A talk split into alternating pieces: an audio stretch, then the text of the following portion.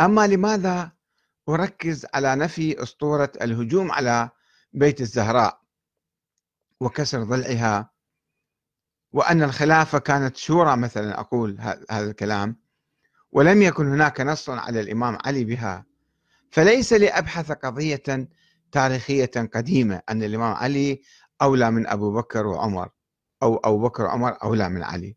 هذه قضية تاريخية يعني بحثي فيها لا يقدم ولا يؤخر كقضية شخصية، ولكن أنا أريد أخذ النظرية من, من هذا الموضوع.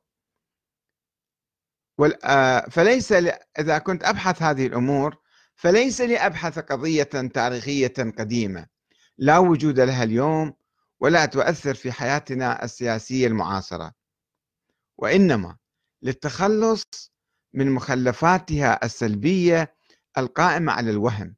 الآن لا يوجد الإمام علي ولا أهل البيت، ولكن هناك نظرية تقول أنه هو كان منصب من الله والآخرين اغتصبوا الخلافة منه، وصار عقدة في المجتمع الإسلامي وفي التاريخ الإسلامي. فلكي نحل هذه العقدة نعود لنبحث هذا الموضوع حتى نتخلص من مخلفات هذه العقدة وتوابعها ومستلزماتها السلبية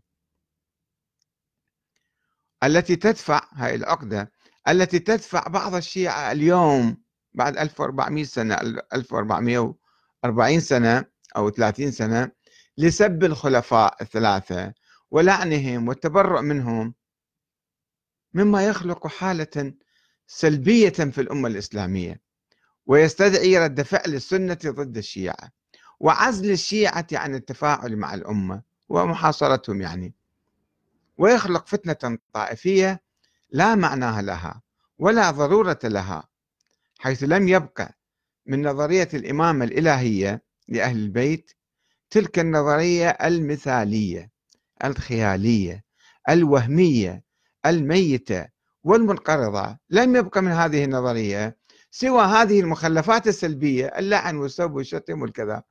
شنو محصلين عندها؟ التي تدمر حياتنا المعاصرة وتربك النظام الديمقراطي الذي نحاول إقامته هنا وهناك.